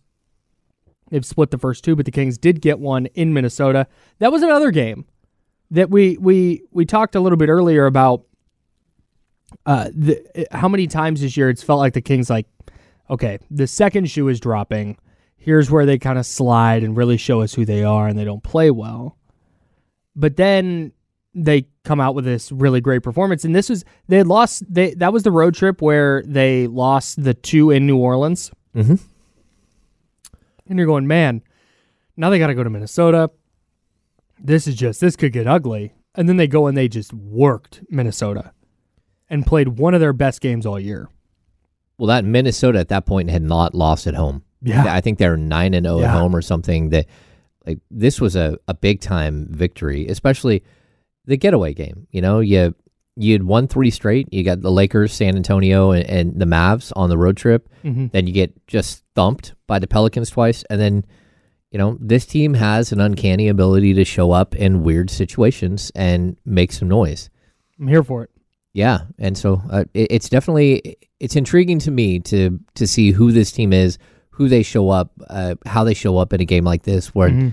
it's starting to matter a lot. hmm Yeah, I think the thing that stuck out when I was going back through that game was okay. De'Aaron Fox is obviously great. Domas didn't have a huge game, but he's still really productive. It was the 45 bench points for me. Mm. That when I look at okay, how do they replicate the 45 bench points? Like, man, if they get that tonight, you get 45 from your bench, regardless of who's doing the 45. I would feel really, really good about them winning tonight. Yeah, I, just don't know that they have that bench anymore. No, Uh, I'm- which is weird. You get to this point in the season, and like I don't know who would who would put up those points. Kessler Edwards had 10. Yeah, I mean, I- what? Kessler Edwards makes sense playing him against this team. Mhm. He makes sense against KAT. He makes sense against uh, Jade McDaniels. Mhm. So I- yeah, well, maybe he does. All right, let's get to keys to victory. James Ham of the Kings beat. What is your first key to a Sacramento Kings victory over the Minnesota Timberwolves? It is ignore their length and play your game. Like just forget about it. Just don't worry about the fact that Rudy Gobert is standing in the key. Feed Domas like just like play your game Mm-hmm. and let the chips fall where they may. Don't get into some weird like paint touches for this team are so crucial. Yeah. Do what you do. Do your offense. Be who you are, and you should be okay. Yeah, and that that actually perfectly ties into my first key, and that is you have to move the ball on offense. The ball has to hop around because if you sit there, this this Minnesota team in this year where offense is blowing up and offensive ratings are higher than they've ever been, and the Kings set a record for offensive rating this year, and there's like six or seven te- or last year, and there's six or seven teams with a higher one this year. The Timberwolves still have a defensive rating of 108.3. Mm. The next the next team is the Cavaliers at 111.3. That 3 point difference in defensive rating is the same as the difference between 2 and 10. Wow. Like that is how far ahead Minnesota is of every other team defensively. And I think to combat that a little bit, you have to have the ball moving. If you're doing if you're doing one dribble handoff every single time, they're going to adapt to that and it's that's it. If it's hey, give it to Domas in the post and let him dribble and he's going to try and figure out a way to get it, they're going to adjust and they're going to get stops that way. Now, if you're moving, you're going to get clean shots, you're going to get looks at the rim. You, the ball has to move tonight. I would love to see 30 plus assists from the Kings. Yeah.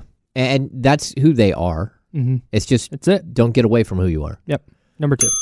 Feed Keegan. If Oh, if like Fox that. is out, this uh, this might change a little bit. But the Timberwolves like to run Jaden McDaniels at Fox, and they that that would leave someone else, anyone else, to defend Keegan. If Fox plays, Keegan needs to eat. He Mhm. needs to be a focal point for the Kings. If Fox doesn't play, life becomes a lot more difficult, and it just becomes who gets hot, try to ride the hot hand, try to get through a game, Mhm. try to find a way to be gritty and win. But to me, it really does hinge upon Fox playing or not. But feed Keegan. And that's not just for tonight. Like it is. It is just for tonight. But then you want to zoom out and go long term. Like Keegan having a big game would be Yeah. would be big time for his for his development. Uh, number two for me ties in a little bit to my first one, and this goes back to the Kings' identity. Every time the Timberwolves miss a shot, get the rebound and go. Yeah. Do not let their defense get set. Because again, that is when they can just put you in a bind and, and just kind of suffocate you. If you're getting out and running, making it a more frenetic pace, that makes it a little bit more difficult to to get set and play that lockdown defense. Yep. I- I'm with you. Number three. This is a playoff game. Straight up. Dang. Kings have gotten to a point Dang. where blown too many games. That's it. It's a playoff game. It's a playoff game. Man. and you need to treat it as such. Like it doesn't matter if, if Fox plays or not. You got to go out there and you have to try to search out a win. Mhm. You don't want to drop three in a row right here. The standings are just smacking you around. Mhm. Like the Lakers and the Warriors are on your heels. You got teams try, trying to pull away from you up above. Like you have got to figure out a way to lock in and and win a game that matters. This is a playoff game. That's a a great point, and I think that that's something we should track the rest of the way, because it feels like every game going in, it's like, yeah, this feels like this is playoff ish, Mhm. and that's how it's gonna go. My last one, number three, outshine their stars. Minnesota had two All Stars. I don't think they should have. No. It was Karl-Anthony Towns and Anthony Edwards. Anthony Edwards being an All Star, fine. Karl-Anthony Towns felt like a reach, and I would like to see Domantas Sabonis specifically show that tonight. Show why that that was wrong. He's gotten opportunities to play and show, and he averaged a triple double in February, and look how great he is. Should have been an all star. Everybody knows it. Well, now's the chance to go up against Karl-Anthony Towns specifically, and Rudy Gobert. He's going to see plenty of Rudy Gobert, but not one on one necessarily. Just outplay Karl-Anthony Towns by a lot. I would like to see that tonight. No, I, I totally agree. What's your matchup of the game? My matchup of the game. Mm. I'm gonna go back to man. You know, I it's I I I know I joked about this last time. It's Sabonis against Gobert. Hmm. That's that is what I because I think Domas is gonna need to score tonight. He's gonna have to put the ball in the basket. And something that I want to bring up actually uh, a little bit later, but he has to score and put the ball in the basket. The Kings, I think, are at their best when they are getting into the paint. They're getting those paint touches, and Rudy Gobert is just an eraser inside. And I think if Domantas Sabonis can win that matchup, maybe hit a couple of threes, get Rudy Gobert to pull him out of the paint a little bit. Mm-hmm. That's what I'm watching for. Okay. What about yours? Uh, my matchup of the game is I'm going to go Keegan, Keegan versus uh, Jade uh, Jade McDaniels, because I, I think that that's like if if Keegan can find a way and, and can fight through the fact that he's playing against a strong defender, Mhm. then the Kings have the second or third score that they need, and Yep. if not, I think this this game could get ugly, especially if Fox doesn't play. Hmm. Injury report: We've got uh, De'Aaron Fox questionable with uh, left knee contusion, and of course Sasha Vezenkov is out. Kyle Anderson is doubtful for the Minnesota Timberwolves, uh, but also Anthony Edwards is questionable with the with left ankle soreness. Hmm. So maybe saying there's a chance. I don't know. Just get the just get bench on bench. There we go. I like the Kings' chances in that one. I like their chances early in the season, but their chances right maybe, now, not, maybe not. We'll see. Maybe not now. Kessler Edwards against Jaden McDaniels is my matchup to watch. All right. Uh, Want to remind everybody real quick before we get out of here. Uh, Saturday, 11:15 a.m. college basketball here on ESPN 1320. Number five Marquette at number 12 Creighton. Start getting those notes down for your brackets, and then we've got some NBA basketball for you. 5 p.m. Saturday Nuggets at Lakers, and Sunday 9:30 a.m. We've got Sixers at Mavs. That Sixers Mavs game is one that Kings fans are going to want to keep an eye on. Mm-hmm. That is a big time game for Sacramento. Basically, rooting for the Kings and every team playing against Dallas That's and right. New Orleans and Phoenix and the Lakers the rest of the way, and, the, Lakers, Warriors. and Golden State. There's so many teams involved. oh, dumb. All right, uh, we got more hoops coming up on ESPN 1320.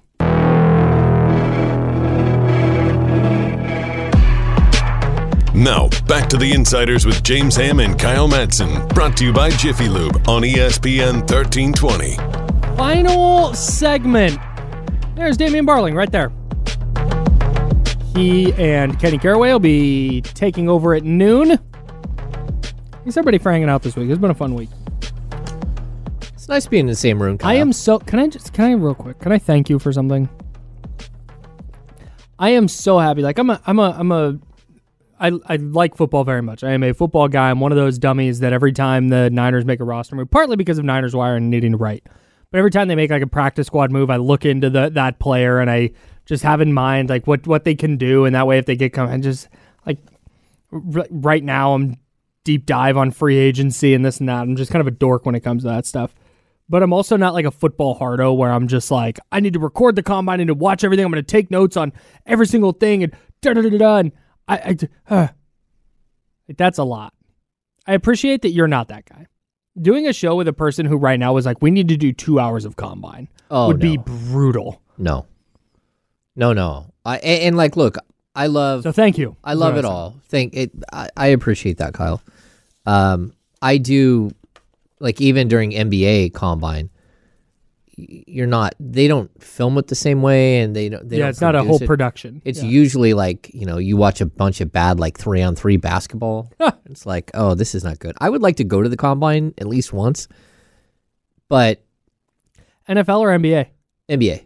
Okay. I like to go in after the combine and look at the anthropometrics, the like all the measurements, the height, the weight, Oh, the yeah, yeah, yeah. wingspan, the standing reach, you know, uh, the like who won the the three quarter court and who won the Yeah, yeah. the cone drill and I, like I like to break all that down, but like one time. Mhm. But then I use it a lot. Like when I write about players, I, I'm always talking about like their combine numbers and and sort of Sure, measurements. sure. And as you know, for years, I mean, I did I did mock drafts. I, I think during the pandemic, the one year, I think I wrote 23 mock drafts for NBC. But that but that context is so much different than jumping on the radio Oh no, and being like, "How about Chop Robinson? How did that help his draft stock? Let's talk about it." yeah, no. I just could not care less. There I were did a, I did a show in San Francisco one time with this guy, and here, here's the reason I bring this up. Yeah. It was leading into the draft, and I like the NFL draft a lot. Mm-hmm. I, I I really really enjoy it, and the Niners not picking the first couple ra- the first round the last couple years was a real bummer uh, for me personally. And I had this guy one year who came in to a weekend show with a like stack of papers oh. four inches thick. No. and he wanted he was like wait okay here we go. We can talk. Okay we can do first round here but i got a couple of guards in the second round that i really like and i really want to make sure we're, we're getting into that. And dog i don't. No, i like the draft a lot and i don't care yeah, give me three give me three guys you like in the second round. Let's talk about that. Yeah.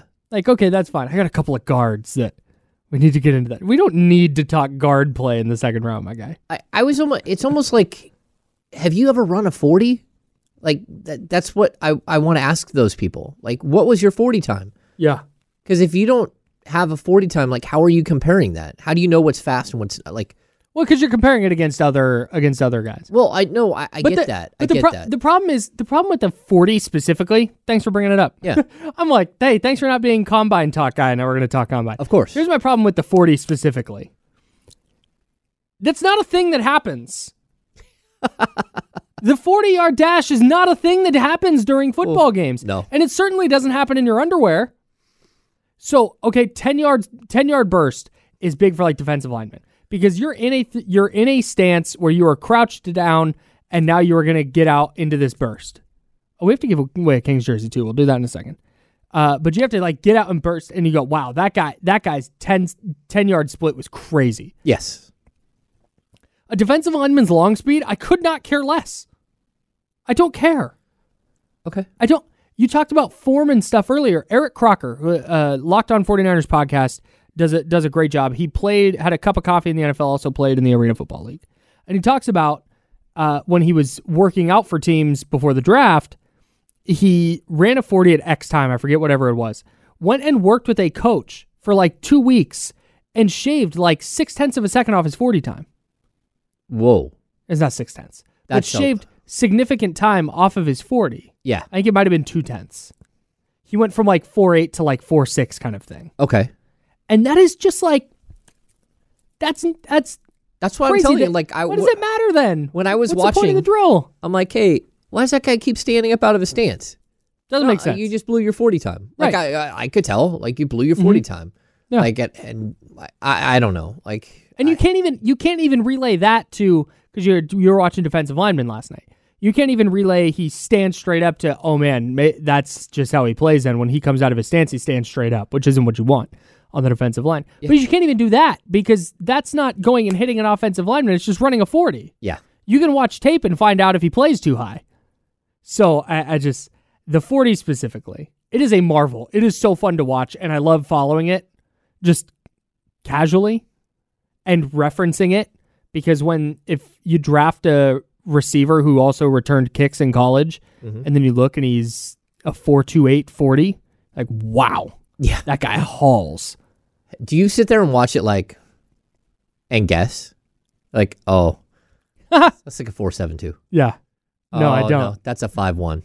Oh no, no. oh that's a oh 5-1. while they're running yeah, while they're running. no because I, I i got my eyes locked on the clock Oh no. i Okay. just i see it out of the corner and just no. I I I'm watching. I'm like, uh. do you okay. see do you see 46 year old tom brady ran a faster 40 than combine tom brady Yeah, that's amazing.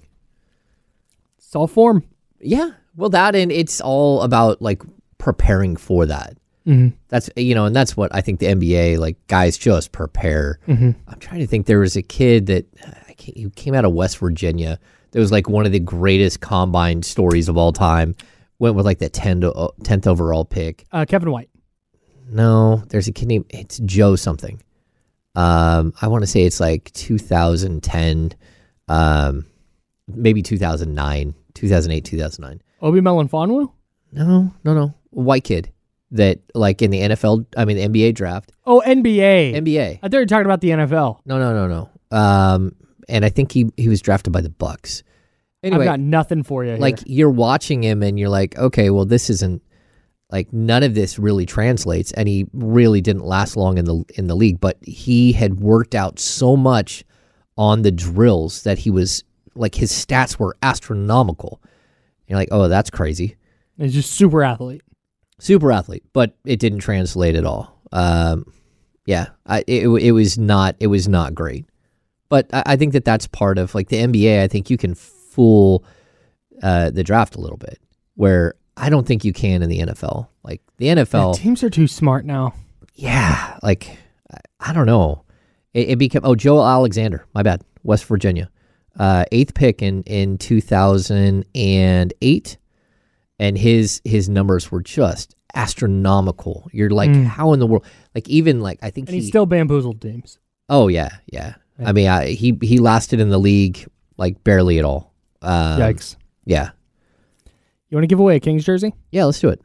So we're going to do this each month through the regular season. So we're giving away our February jersey today.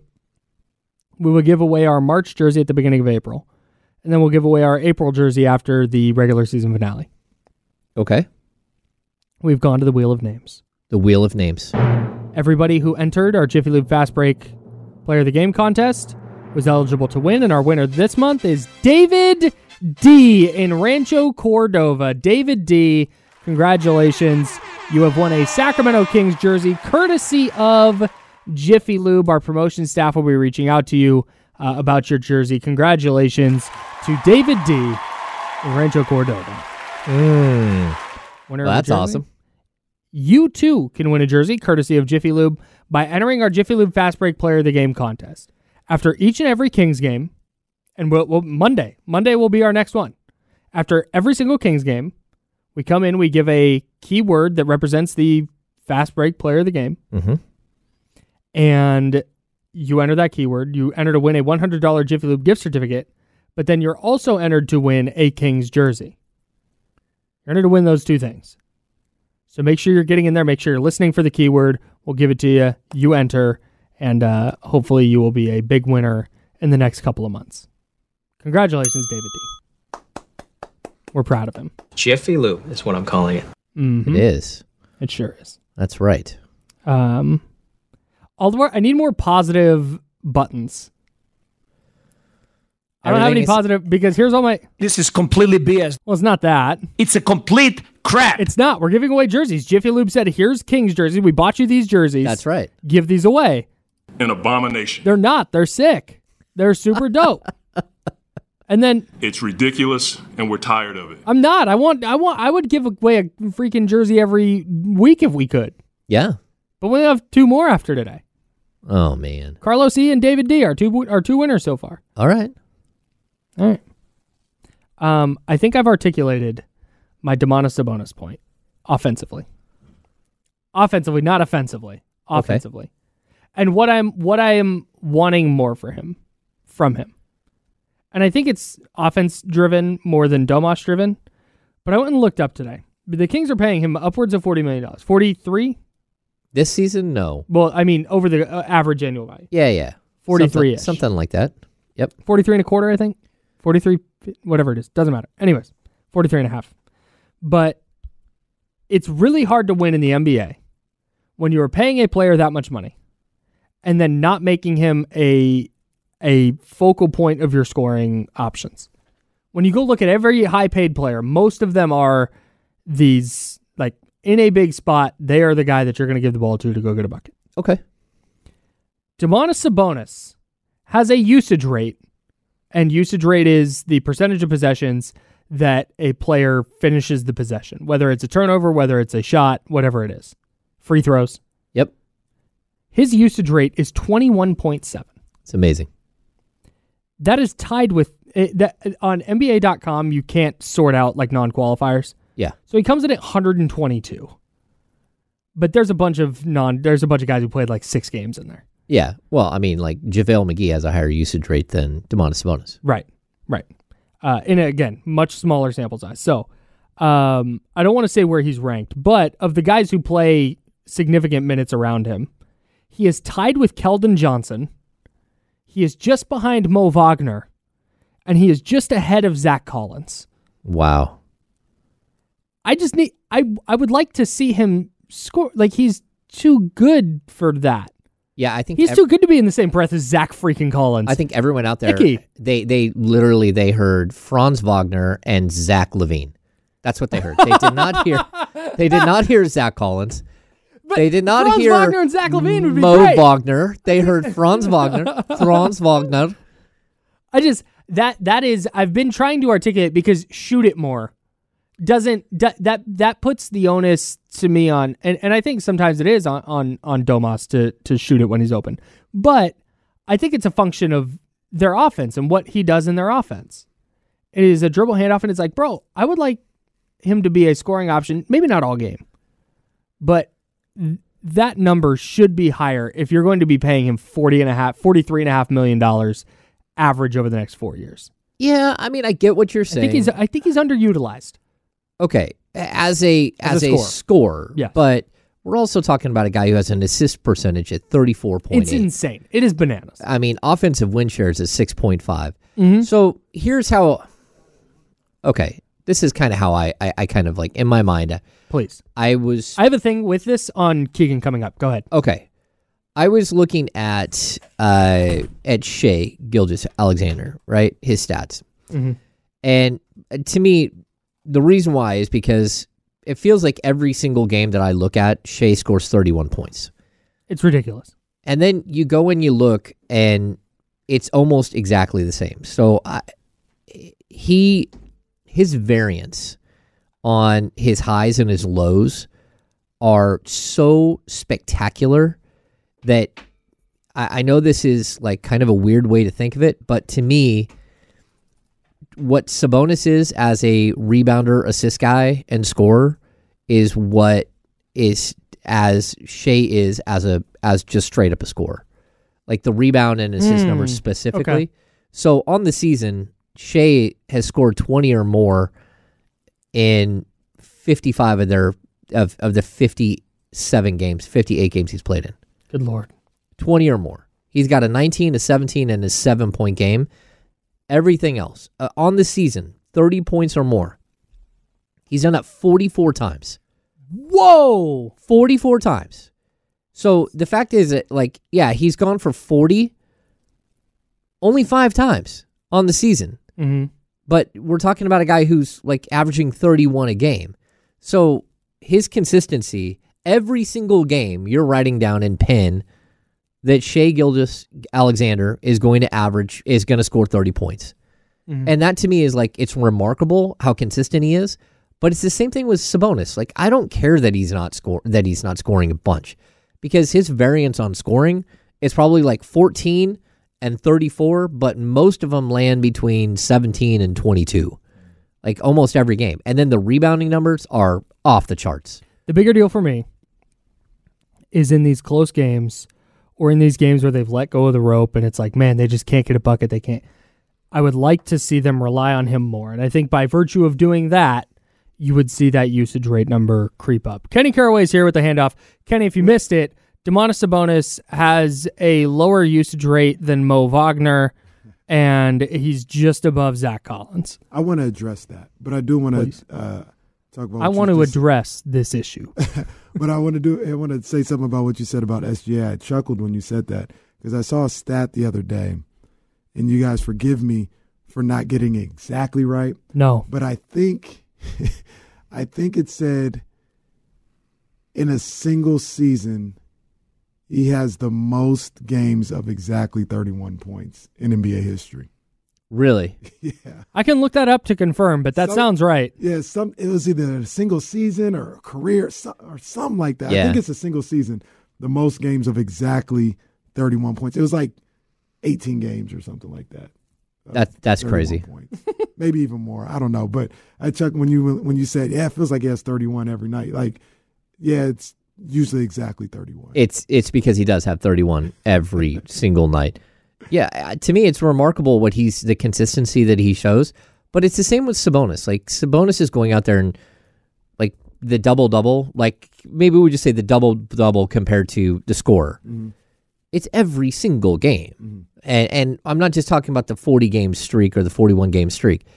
He's got like the Kings have played 57 games. He's got 53 double doubles. Mm. Like the consistency that he's played with is is off the charts. He hasn't not had a double double since November 29th. That's crazy.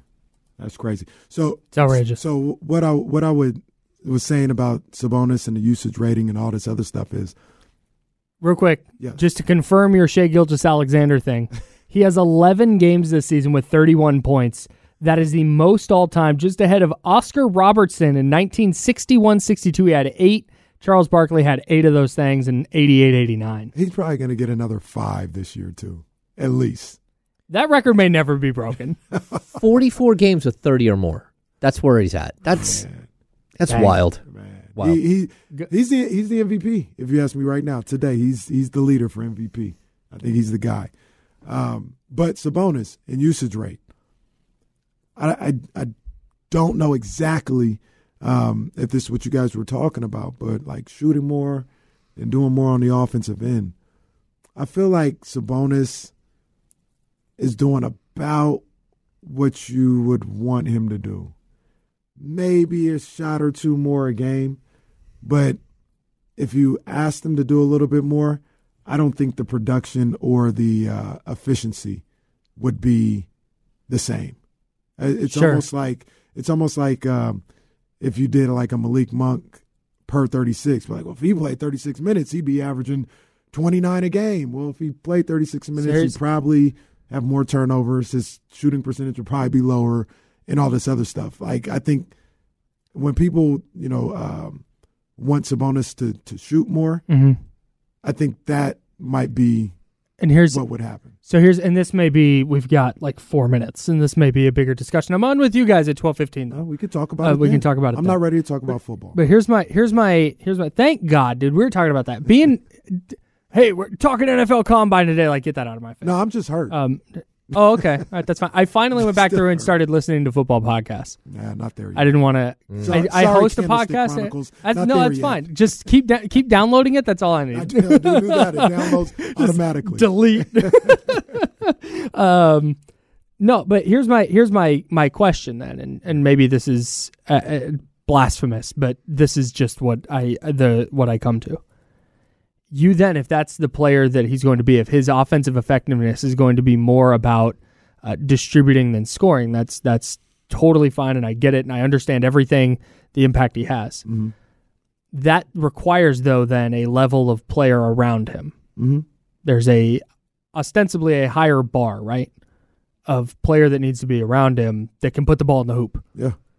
And I think it's I think it makes it more difficult to find those players when you have De'Aaron Fox as one of your your highest paid guys. He's a 1A, I am in. You have Domantas Sabonis as one of your highest paid guys and then and then what? I think you got. I think you got it right now, to a certain degree. Like you could, you could always get better. Like if they got Mikal Bridges, that's what we always talk about. Like, Mhm. yeah, he can create, you know, a shot and all this Sure. stuff. But I think you got it. I think I'm expecting expect maybe towards the end of this year, but definitely next year. I'm expecting Keegan Murray to be that guy. I'm expecting Keegan Murray Me too. to be a 17 point per game scorer. Yeah. If they're able to bring him back, I expect Malik Monk to be that guy late in games that you go to for baskets along with De'Aaron Fox. I think I think they they got it for the most part. I just th- those guys got to be a little bit more consistent. Keegan's got to Mhm. um, be a little bit more assertive. Mhm. But I, if franchise building, roster building, I feel like they got that. Hmm. I do. I- I'm kind of I- I'm with you. It's just waiting for it, right? Like we were talking earlier about two timelines, and I'm and I'm at this I hate point. that it's become a joke because it's such a useful thing to say. Well, yeah, but I, at this point, I want to merge the two timelines. Like, it's time. It's time for Keegan to become that guy right now Mhm. because that's what has to happen. If this team is going to not only like make the playoffs, but to like have a shot to to go, he needs to be he needs to elevate right now and become that player. Yeah, because real real quick, whoever you bring in, say you brought in Zach LaVine, you're not bringing Zach LaVine to average 26. You're aver- you're bringing Zach LaVine in to average like 19 and do it Right, consistently every right. night. And I think, and while I don't know if he can get to 19, I think he can give you that level of production along with Malik Monk on a consistent basis. Yeah. Hmm. And then it's about finding three and D guys to go alongside those guys, guys who average What's like twelve to fourteen, but are defensive minded guys who hit the three ball. The I, ironically, we've been talking about a lot of like just the perils of the combine, right? For teams, mm-hmm. you fall in love with a guy because he's a super athlete, and you forget that he can't play the sport. The irony of this is, James, you bring that up. I think one of the things the Kings need to do is over the next year or two, whenever they have picks, is go to the combine, even for undrafted guys. Go to the combine, and everybody who blows up the combine, if they're available, be like, yeah, we'll bring them in. We'll see. We'll see what happens. Well, I mean, they he was taken with their pick, Olivier Maxwell uh, Prosper. That's that's one of the combine guys that was just unbelievable with all the measurements and everything. Mm. They traded that pick. He hasn't played, by the way. I don't think. No, Oh, good. he's not there yet. Good. Screw him. uh, are you? Do you in a play-in matchup, Kenny? Real quick, we have like forty seconds. In a play-in matchup, do you fear the Lakers or Warriors more? Because you under like everybody's on board that that's just what's happening, right? like we're just there's no way that we're going to avoid because there's we got to make sure that this is as I'm not just I'm not hellish as yet. possible. I think they could still. I understand what you guys are saying. I think they could still get to six. That's just me. I don't know where James is I at. understand. I understand what you're saying. Um, I probably probably the Warriors because of Steph Curry. Mm. Okay, Lake Show. That's Stop, ridiculous. stop, I didn't do that. I don't know where that came from. They're both playing well though. Either team is tough. Yeah, Yeah. no doubt. I'm with you though. You win six in a row.